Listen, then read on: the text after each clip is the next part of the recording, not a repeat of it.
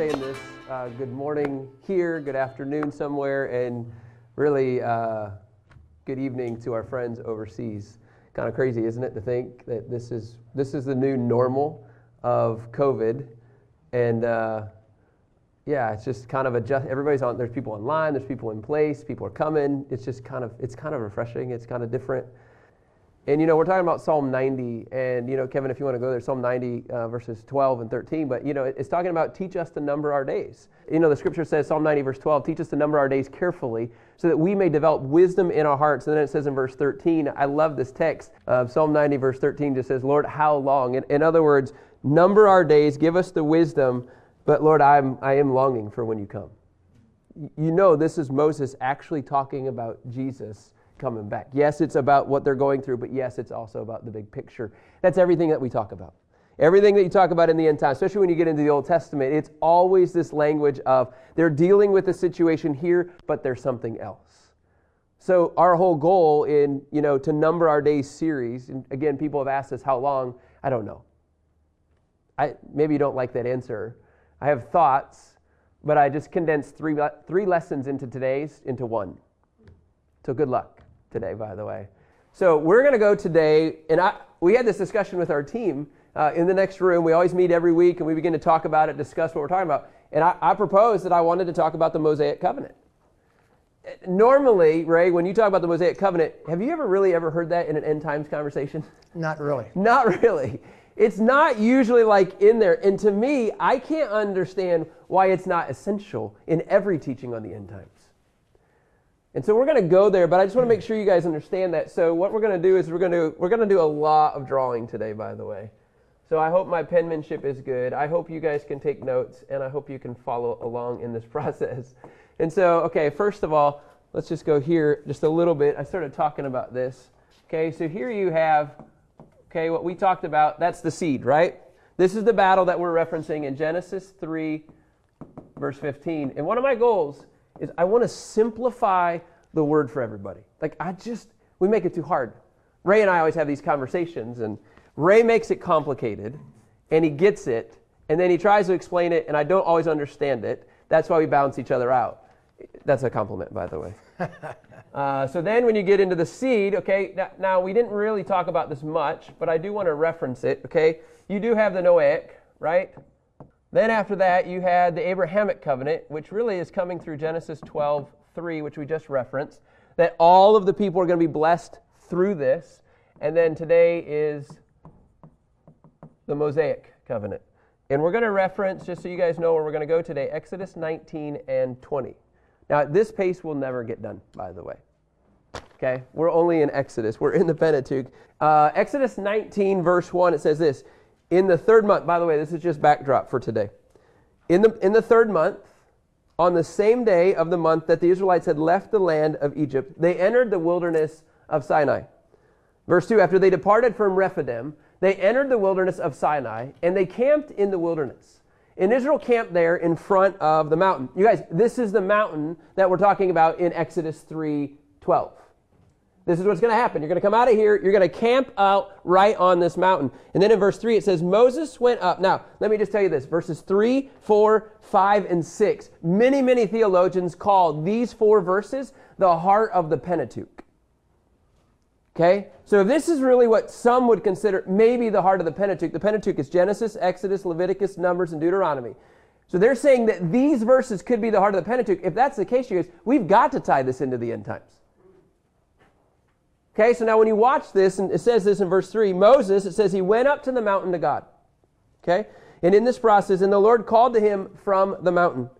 This is what you must say to the house of Jacob and explain to the Israelites. Now, watch this. This is crazy. He's explaining it to the house of Jacob. Now, Ray, where does where does Jacob fit in anywhere in here? Um, he comes. He's uh, you have Abraham, Isaac, and then Jacob, which God changes his name to Israel, and the 12 tribes come out of him. So Jacob's name becomes what? Israel. Okay.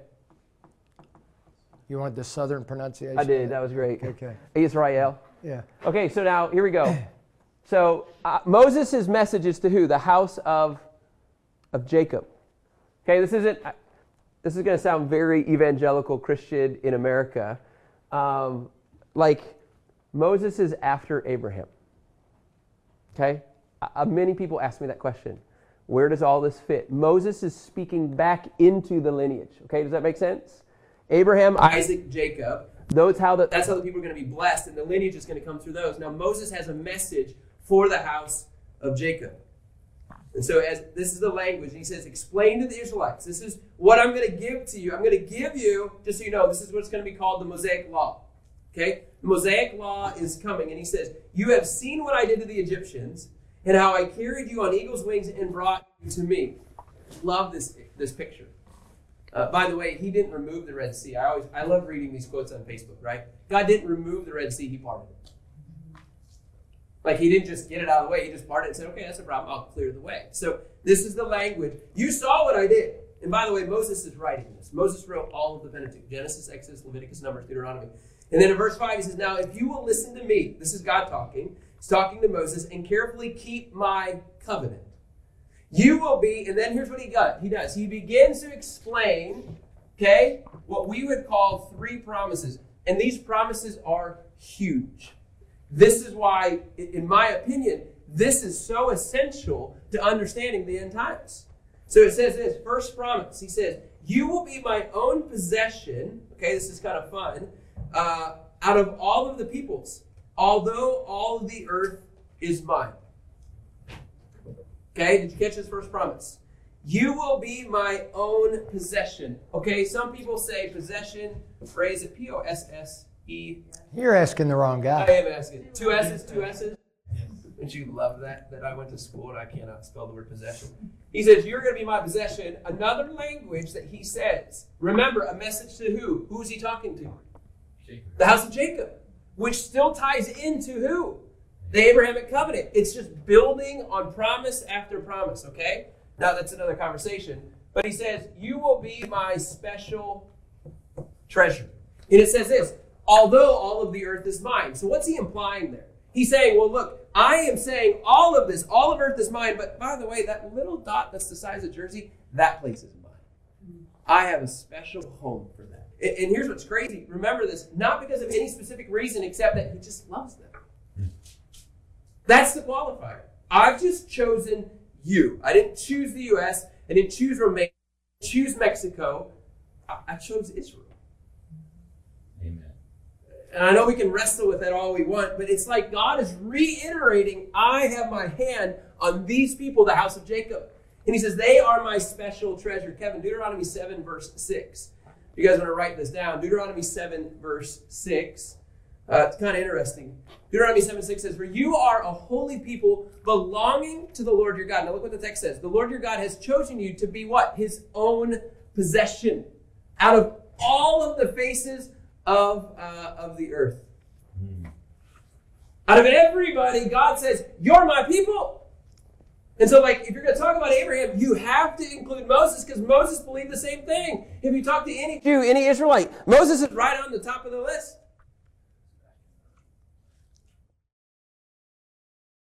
Uh, Kevin, I'm just going to go with something here real quick. Deuteronomy 18, you might not have that on your list back there. Deuteronomy 18, I actually believe it's Deuteronomy 18, verse 15. I'm going to break protocol here just for a second in my head. You wouldn't know that. Deuteronomy 18, verse 15. Moses, by the way, I believe is a foreshadow of Christ. Deuteronomy 18:15 says, "The Lord your God will raise up for you a prophet like me from among your brothers. You must listen to him." So, what Moses is saying is going to be a foreshadow of what's to come. Verse 16, this is what you requested from the Lord your God.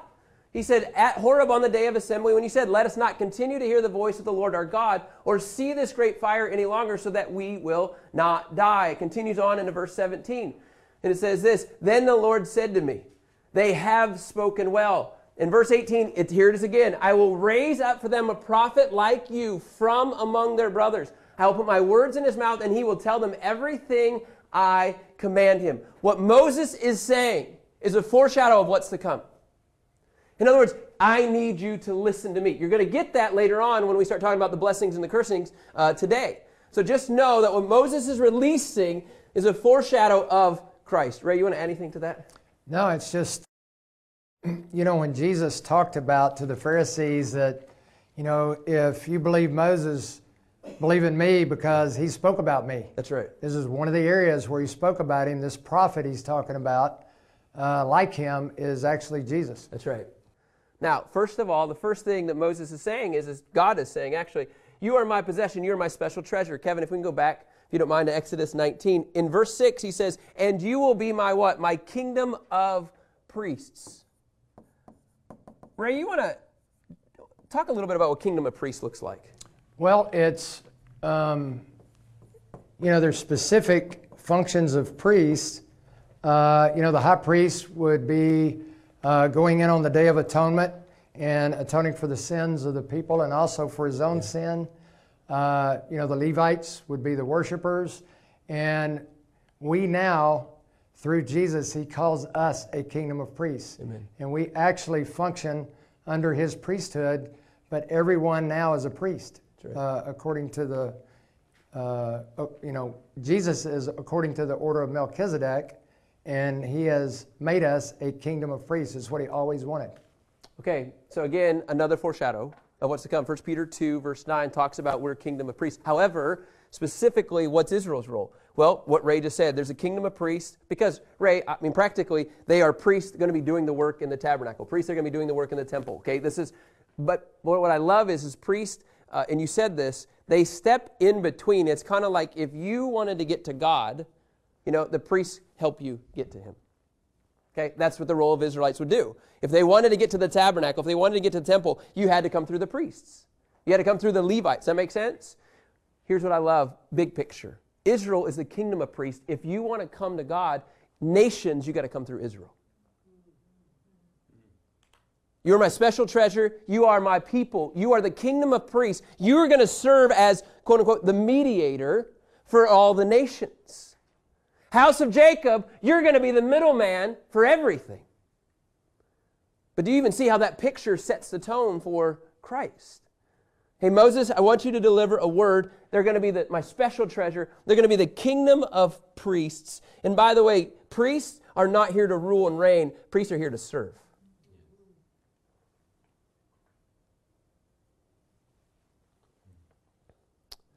One theologian said, It's not a kingdom run by politicians depending upon their strength, but it's priests depending upon the Lord. Just a perspective uh, and by the way, what you see now, the prime minister or the president in Israel, okay, that's not, we're not talking about politicians of Israel. We're talking about the people. That's an interesting distinction. I can unpack that a little bit more later. But to Moses, he's saying, Tell the, the house of Jacob, you're my special treasure, you're my kingdom of priests. And then the last thing in verse 6, remember, the heart of the Pentateuch, okay, is that you are my what? My holy nation. Ray, what makes something holy, do you think? You know, technically, uh, being set apart, it's, it's a, to me, it's, it's uh, from another realm. It's, you know, the purity of God um, just being invested in something and on something. On? Did you say on something? Yeah. What are they on? Well, it's the, the utensils of the, of the tabernacle, right? And, and a promise to me, Ray, uh, is, is, a, I don't know how you say this. Once God makes a promise, it's legit. Israel will always be God's special treasure. Israel will always be the kingdom of priests. Israel will always be God's holy nation. And so let's keep going. And these are the words that you are to say to the Israelites. Verse 7 After Moses came back, he summoned the elders of the people and he set before them all the words that the Lord had commanded to them, commanded him. So he gathers the council, right? That's a fair statement. He gathers the council and he says, Hey guys, by the way, we have some really special things that God just shared with me. Can you imagine that dialogue that he had? Moses is now telling for the very first time, we're kind of it. Oh, I don't know. Did you hear right, Moses? No, I don't, I don't think they played that game. In fact, how do I know they didn't play that game? Because it says this in verse 8 Then all of the people responded together, We will do all that the Lord has spoken. So all of the Israelites said, Hey, by the way, we're in. so Moses brought the people's words back to the Lord. Hey, God, um, the Israelites, they've agreed to your terms. I don't know what else to say. This is exactly, hey, they're in. Oh, yeah, these guys, they've agreed to be the kingdom of priests. Ray, what's your first thought, though, when you hear that? Well, they don't know what they've just agreed to. The Israelites, I believe, and there's really, Tom Constable says it this way they overstated their own ability to keep the covenant. You realize in verse 8 it says, We will do all that the Lord has spoken. That's a problem. They've overstated what they can commit to. And then here's the best part. The second problem is, is they underestimated God's standards for them. Then the Lord said to Moses, The Lord said to Moses, I'm going to come to you in a dense cloud, so that the people will hear you, uh, so that the people will hear when I speak with you, and will always believe you. Then Moses reported the people's words to the Lord. In other words, hey, by the way, God's going to show up. Like that's just exactly what happened. Hey, by the way, I'm coming, and said, verse 10, and the Lord told Moses, Go to the people uh, on the third, for on the third day, the Lord will come down on Mount Sinai in the sight of all the people. Hey, everybody, we got three days to clean up our garage. We got three days to get our marriages right. Three days for our kids that can you just start listening to me? Like, that's the mentality, right? I got three days in order to experience the presence of the Lord. And I love it. It says this word consecrate, you guys. It's, it's, uh, it's interesting. It, and it just talks about how they have to even wash their clothes. They're going to wash their clothes, right? You see over and over that the changing of clothes in Scripture emphasizes a new beginning. Even, even Adam and Eve, you guys. And it doesn't mean necessarily the greatest, but does that make sense? Even Adam and Eve put on the clothes. Jacob and his family, they returned to Bethel in Genesis 35. Joseph, uh, leaving prison, put on some new clothes. David, turning back to the Lord in 2 Samuel, the new clothes mentality. In other words, guys, it's kind of like this when you're getting baptized, you're clothed with the robe of righteousness. I want to get right with the Lord. I want to be set apart because the Lord is coming. And then in verse 12, okay, so you got three days to get our act together. Three days. And in verse 12, it says, Put boundaries for the people all around the mountain. Say, Be careful that you don't go up on the mountain or touch its base. That's like putting wet paint sign. You know that, right?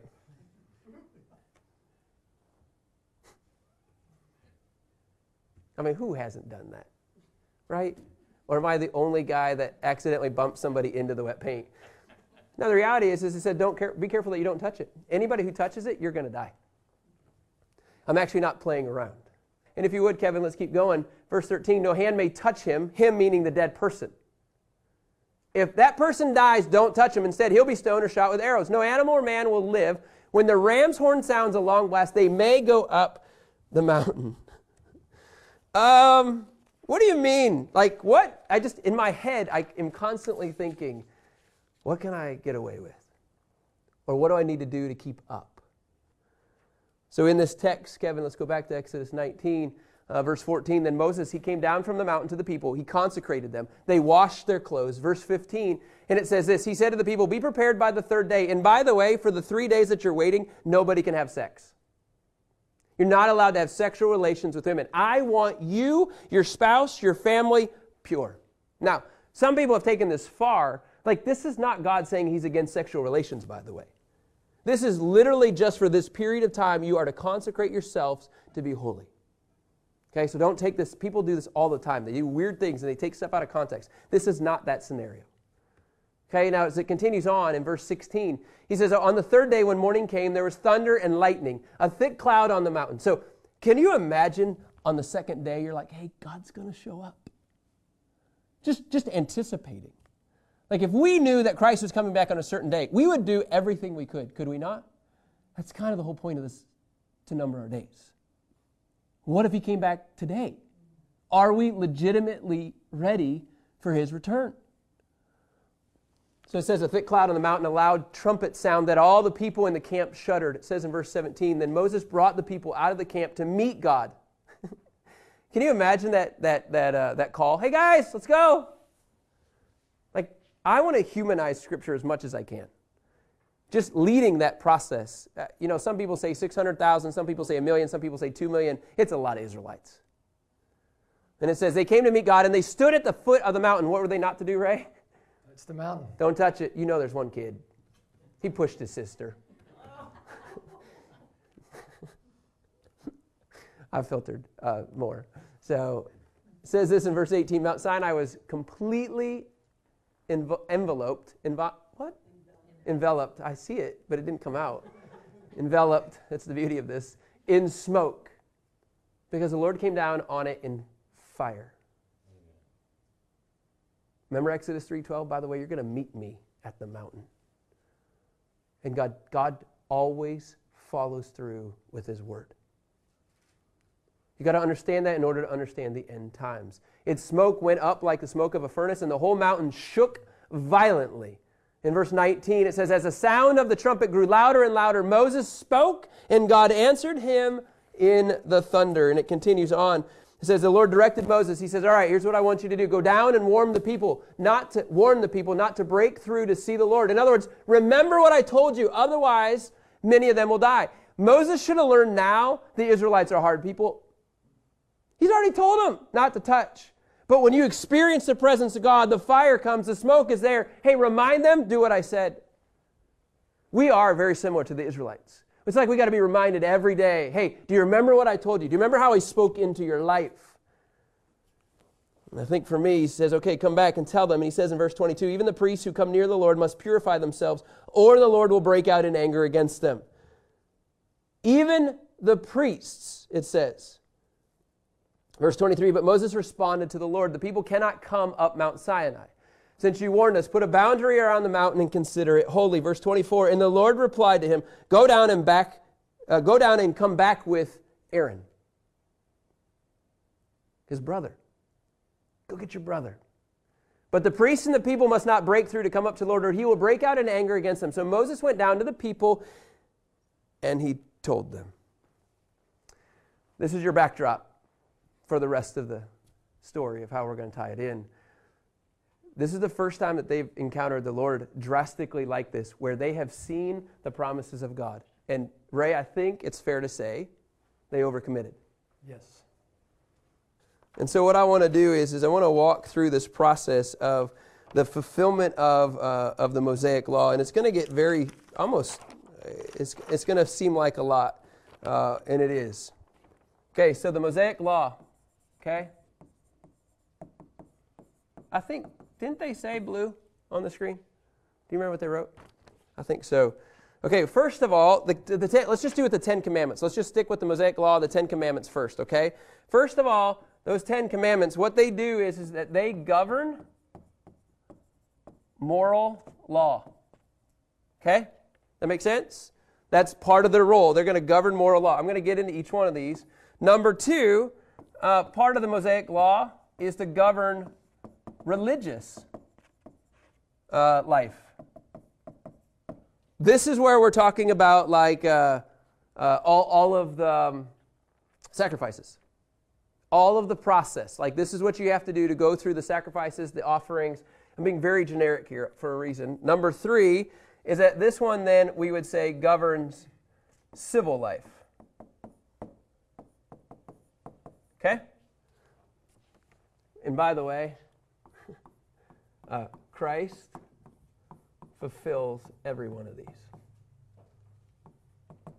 Every one of these he fulfills. As an example, Kevin, can you go to uh, uh, uh Romans 8, verse 1? You're not going to have any of this, maybe, I don't know. Romans 8, verse 1. Uh, this is just in reference here. There's a lot of text that can go here. I'll show you. I, remember this, you guys. These guys cannot keep this pace up. Remember that? Okay, to keep up moral law, Romans 8 1, now there is no condemnation now exists for those in Christ Jesus. So Christ takes away trying to keep up. There's no condemnation. But these guys don't have that. Okay? Number two, man, there's so many verses. And just so you know, Christ lives a, a sinless life, a perfect life. That's how this happens. Okay, a religious, I want to go to number two, this, the, uh, the, the, religious life. Um, some would call these the ceremonial. Okay, the things that you're going to do in the practices. Uh, go to Colossians 2, verse 14, Kevin, will you? Colossians 2, verse 14.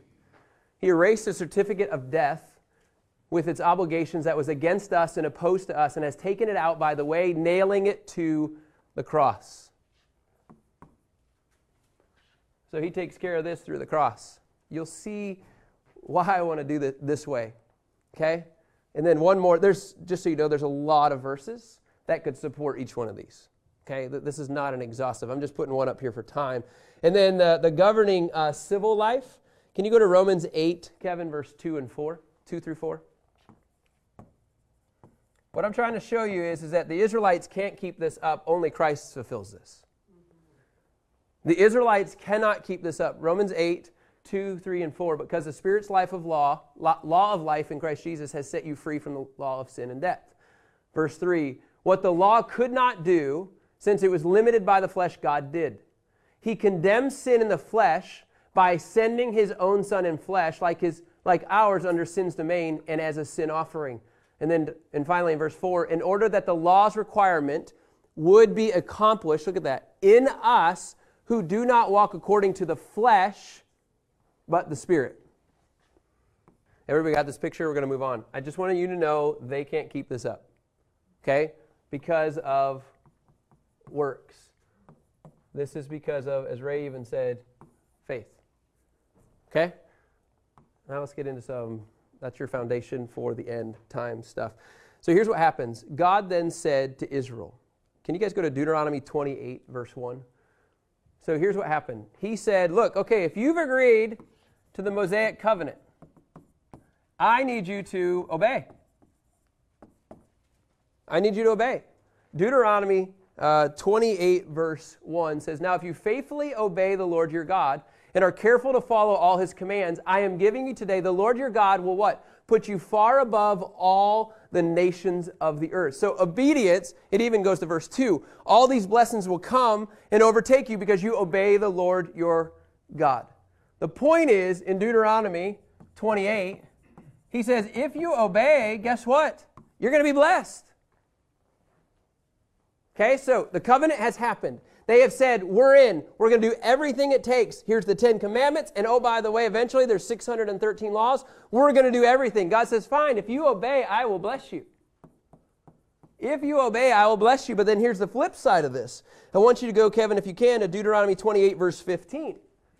Deuteronomy 28, verse 15. And now you're going to see the opposite side. Okay, Deuteronomy 28, 15 and on, it says this But if you do not obey the Lord your God by carefully following all his commands and statutes I'm giving you today, all of these curses will come and overtake you. Verse 16 You will be cursed in the city and cursed in the country. Your basket and your kneading bowl will be cursed. He says, Your descendants will be cursed, and your land's produce, and your young of your herds. In other words, he just says over and over, and then finally in 18, and the newborn of your flocks. If you do this, if you don't listen to me, if you don't obey the Mosaic covenant, you will be cursed. So, what you have now is a tension in the Old Testament, okay? He says, I'm going to let you do all of these things, but if you decide not to do this, I'm going to stir the pot. And then what does he do? What does he do? The Mosaic covenant's here. They says we're all in, but the reality is is they don't really listen a whole lot. So in Deuteronomy 32 verse 18, Deuteronomy 32, verse 18, I believe sets the stage for the gospel. Deuteronomy 32, verse 18, it says this, okay? Uh, you ignored the rock who gave you birth. This is God speaking through Moses. You ignored the rock who gave you birth. You forgot the God who gave birth to you. Hey, you guys, you said you're all in and you've forgotten everything. Verse 19, he says, When the Lord saw this, he despised them provoked to anger by his sons and daughters. And then he says this I will hide my face from them. I will see what became what will become of them, for they are a perverse generation.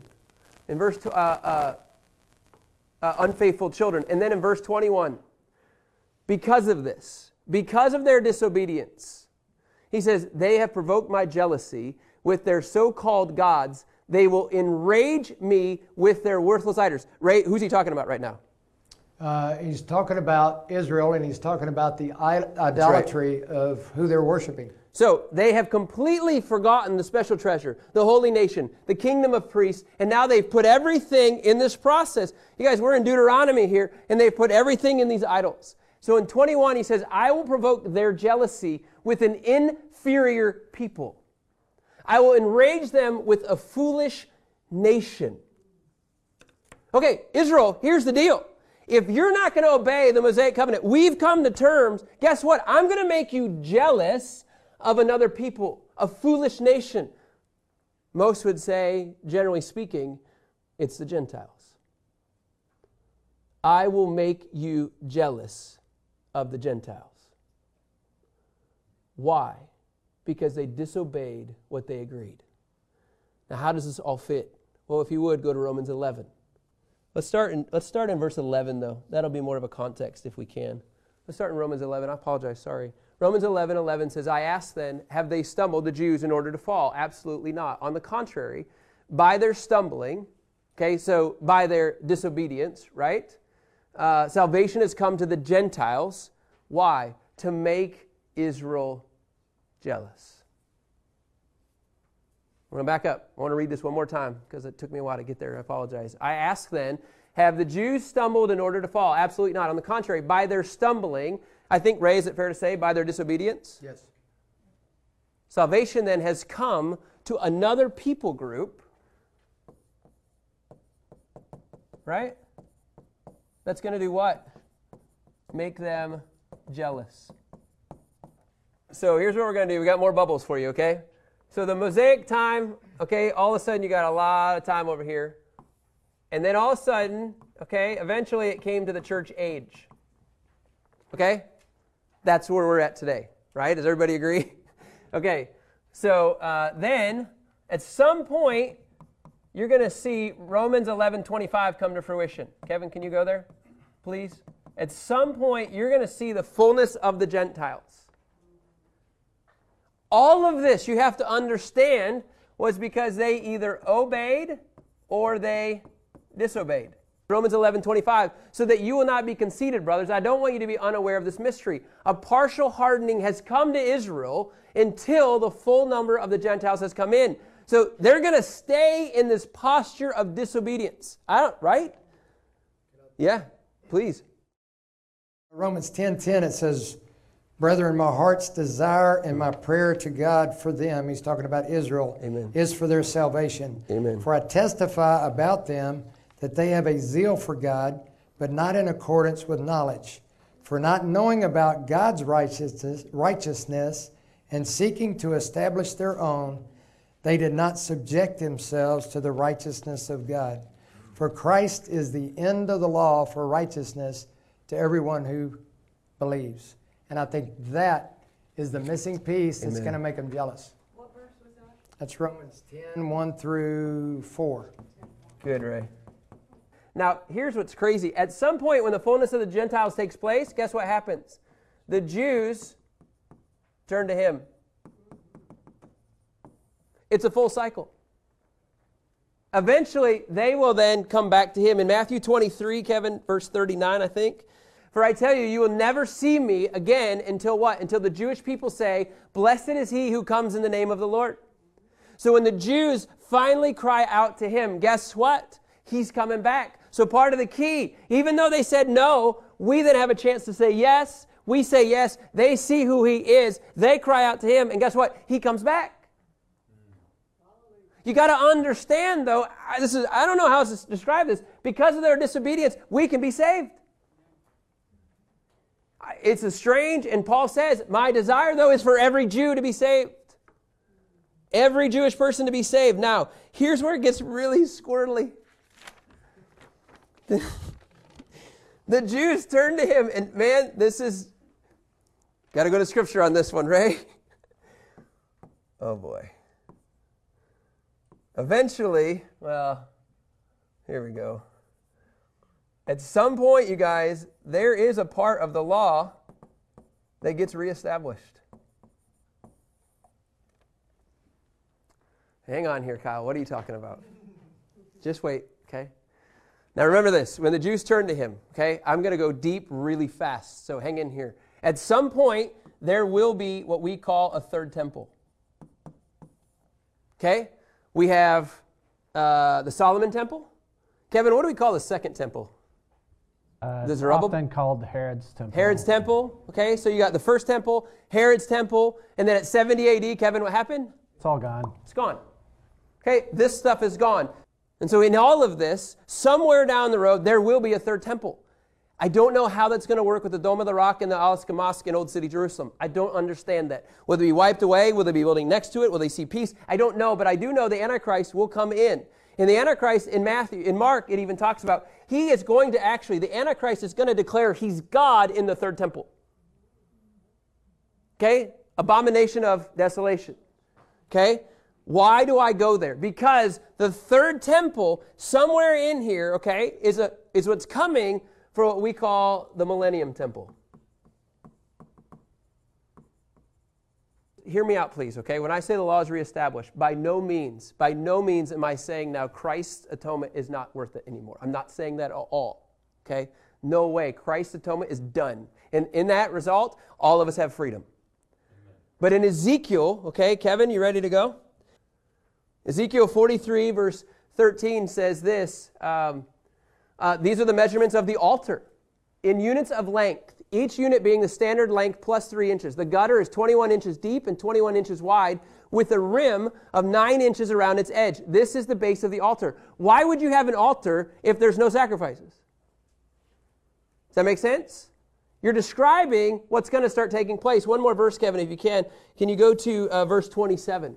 Ezekiel 43, verse 27. I'm just trying to give you pictures that says sacrifices will be coming and complete the days of purification. Then on the eighth day of, and afterwards, the priest will offer your burnt offerings and fellowship offerings on the altar, and I will accept you. This is the declaration of the Lord. So in the millennium temple, what these guys were told to do will actually still take place here. Ray, you want to clean anything up? You're just trying to get me to jump in there with you. I know, man. Uh, it's fun. No, it's it's uh, it something that I struggled with for a long time because Christ came and fulfilled, and He's the ultimate sacrifice. It says the blood of bulls and goats couldn't Yeah. take away sin. Jesus went into the tabernacle in heaven. All of it's done, and it's going to be reestablished during the millennial reign. Uh, I can throw my theory out there. It's because that God is giving them a do-over. Uh, they are now going to be able to live out Yeah. what they promised that they could do with Christ here and with the Holy Spirit filling them. They're actually going to be able to pull this off. And if your head is scratching, join the club. That's a that's a best explanation though. But when you read over and over and over, you guys, nobody comes to terms that dogmatically says this is exactly what it looks like. But I do want you to see the big picture. It didn't work here. Christ came in and said, I'll make it work. And then somehow there's redemption in this with the Jews. But by the way, go ahead, Ray. You know, and I don't know if you're going to go there, but uh, also other passages indicate that the Gentile nations will also participate in bringing sacrifices to the temple. Yeah. And I believe it's because of the way that they treated the Jews uh, during that time. So, uh, Isaiah 56. Kevin, Isaiah 56, verse 7. Ray, I think we might be on the same page here. Isaiah 56, verse 7. This is one of them, and then we're going to go to Isaiah 66 after this. Isaiah 56, verse 7 says, I will bring them to my holy mountain and let them rejoice in my house of prayer. Their burnt offerings and sacrifices will be acceptable on my altar, for my house will be called a house of prayer for all nations. Okay, this is important to understand. Kevin, in this context, this is the prophet Isaiah talking. Correct. What do they have right now? They have a temple They have a temple. and they have land, some of it, That's right. getting ready to lose it. So this becomes the already, but yet there's more to come. Ray? um, you know, Israel had their their uh, time with the Mosaic Law, then the Gentiles have the time of the Gentiles. In the millennium, the two come together. And it's actually what was promised when, when uh, during the church age, says there's neither Jew nor Greek, uh, you know, male nor female. And it's interesting that all come together That's right. in the millennium. That's good. Man, that's good. Here's the reality is that Jerusalem is going to, it's God's home. And he's going to bring everybody there. Isaiah 66, uh, specifically, uh, uh, verse 20, Kevin, for me. Isaiah 66, verse 20, first. They will bring all your brothers from all the nations as a gift to the Lord on horses and chariots and in, in I was going to say in litters. I don't think that's right. How do you say that?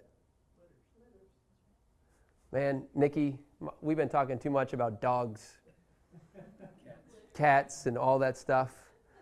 Uh, and on mules and camels to my holy mountain Jerusalem, says the Lord, just as the Israelites bring an offering and a clean vessel to the house of the Lord, I also take some of them as priests and Levites, says the Lord.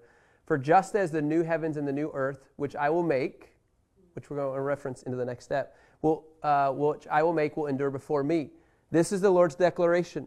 So your offspring and your name will endure. Here it is. And all mankind will come to worship me from one new moon to another and from one Sabbath to another. It's an awesome picture, you guys, of what's to come. Now, this is all messy. Here it is. This is how we close it out. Okay? And by the way, in the new heavens and the new earth, you won't need a temple.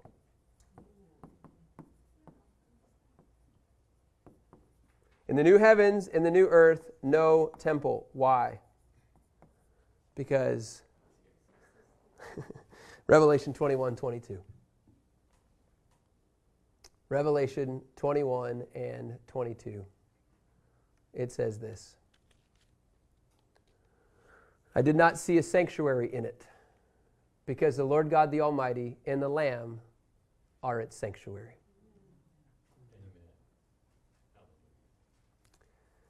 That was a lot to get there.